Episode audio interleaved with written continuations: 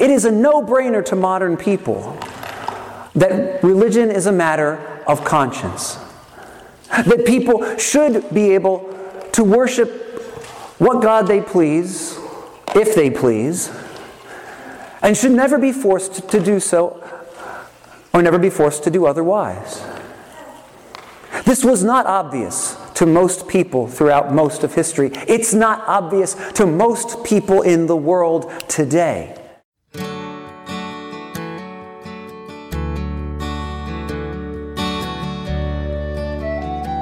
You are listening to Holy Words from Holy Cross, the sermon podcast of Holy Cross Evangelical Lutheran Church in Nazareth, Pennsylvania.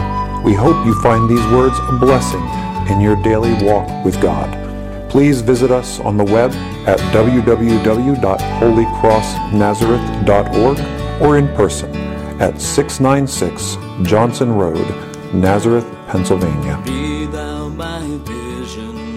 Of my heart. Not be all else to me save thou. Will you please join me for a word of prayer?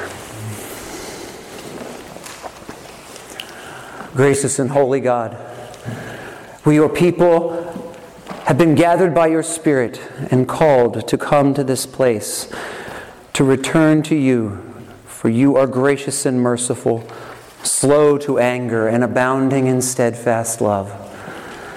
Bless us as we receive now of your word and your sacrament, that we may be strengthened in our Lenten disciplines and all the obediences of this life.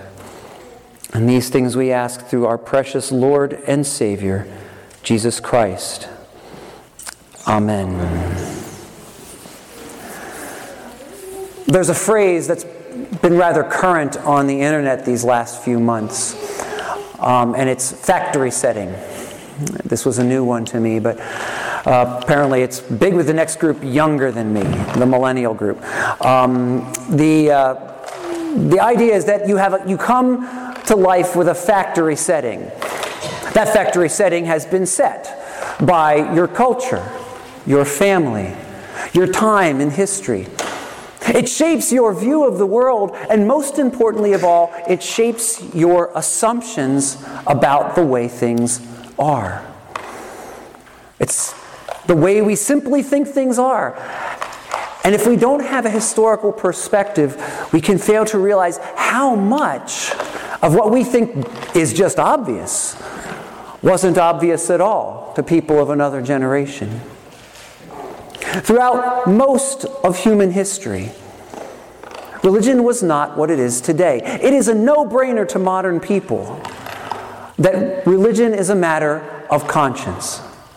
That people should be able to worship what God they please, if they please, and should never be forced to do so or never be forced to do otherwise. This was not obvious to most people throughout most of history. It's not obvious to most people in the world today. Throughout most of human history, worship of God or the gods was an act of family obligation, of fealty to king and country, of making sure that your tribe, your group, was blessed over and against another group with whom you were at war, or at least with whom you had a rivalry. And to fail to step forward and offer the obligatory sacrifices to the god or gods in question was an act of treason to family and country. This is the reason why so many Christians were killed in the early era of the church. In the Roman Empire, it was a simple act of patriotism to offer a pinch of incense for the health of the emperor, who was considered a god living on earth. Christians refused to do this. Now, Jews had a religious exemption primarily because of that period that Protestants don't usually know about, the intertestamental period between Malachi and the coming of John the Baptist. But if you've read your apocryphal texts, you'll know about the, the wars of the Maccabees. They'd had so much trouble with Jews, they finally gave them a religious exemption. But Christians didn't have that exemption. So if you wouldn't offer a pinch of incense and show that you worshiped the emperor like every good Roman did, you could be persecuted or rounded up and killed. Jesus, in our reading today, is taking worship, which is always a public act, a public testimony, a public laying down of your life and showing fealty to something greater to you, and he's adding another whole dimension to it, which is the personal dimension, the private dimension. He's pointing out that there is a danger inherent in worship which is only done pro forma done because the social pressures are too great not to do so. And he warns about being a hypocrite. A hypocrite is a word that uh, comes from Greek theater. And just the way, if you've ever done theater before, there's upstage and backstage and stage left and stage right. Hypocrite was a word used in theater that meant literally one who wears a mask. In the era before close up photography, Masks were important because they communicated the character or the emotions of the actor on stage. And Jesus warns us don't wear a mask. Don't show off for the people here because your devotion to God is meant to be, uh, when he is, as he, when he was asked later about which is the greatest commandment, heart and soul and mind and strength given to your God. Not simply conforming to social pressure, or even worse, showing off for your neighbors. The modern idea that worship is and ought to be an act of conscience comes directly out of the Christian tradition. It's not even a secular idea that comes from the Enlightenment, although the Enlightenment took it in a slightly different direction. And you know this today by simply looking at those institutions and countries around the world that are most committed to secularism.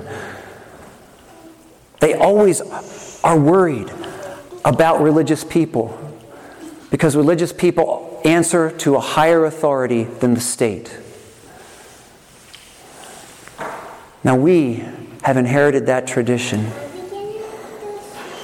And we come together on this night to commit ourselves in a Lenten journey of returning to God, to being more intentional and conscientious in that personal relationship with God that Jesus is calling us to in today's reading. At our Bible study yesterday, one of the ladies said, I understand that Lutherans didn't used to practice Ash Wednesday. When did that come back? So I did a little research, and I was right. It came back with the liturgical renewals of the mid 1800s. But um, Lutherans had given it up for a season because we didn't want it to be confused with works righteousness. Because we are going to commit ourselves to things during this season, like giving more generously, or praying more earnestly, or fasting, or whatever it is. We do that as a discipline, not hoping to earn something with God, but rather to cut things out of our lives that maybe are distracting us from God. But as we come here and make that level of personal commitment tonight, we remember that it is by the grace of the God who is calling us to fast in Jesus Christ, calling us to tithe, calling us to pray, calling us to do what we do with integrity and not for the applause of people around us. We do that remembering his final words as he closes this section of Scripture that we are not to store up for ourselves treasures on earth where moth and rust consume, but rather to store up for ourselves treasures in heaven where no moth and no rust consumes. It's a strange thing to be called to preach on Ash Wednesday, just two days after you've laid to rest the ashes of a beloved loved one. But as my wife and I depart t- tomorrow morning for Washington, D.C., to finish closing out her apartment and cleaning it up, it's never been more painfully evident to us that we cannot take the things with us that we treasure in this life. That the only thing we take with us is our relationship with God. And that is what we are called to attend to in this season. So, all of us, each of us, in whatever way is God, God is calling to us personally, let us attend to that relationship in the weeks ahead, following Christ to the cross, but ultimately on to his victory in the resurrection. Will you join me for a word of prayer? Lord God, we know that we cannot take it with us, but so much of our lives is consumed with acquiring, saving, with accomplishing or making friends with the right people. And too often our lives can become a show. But you know our hearts. You've called us in conscience to give ourselves to you to love you with all of our heart and mind and soul and spirit, and to love our neighbors as ourselves. In this season ahead, let us abandon everything which is not directly connected to those two commandments. That what we alone can take with us to heaven, our relationship with you, may become our ultimate treasure. And these things we ask in the precious name of our Lord and our Savior Jesus Christ, who lives and reigns with you in the Holy Spirit, one God now and forever. Amen. Be thou my vision, O Lord of my heart. Not be all else to me, save that thou art. Be thou my best thought in the day and the night. king of sleeping, thy presence, my life.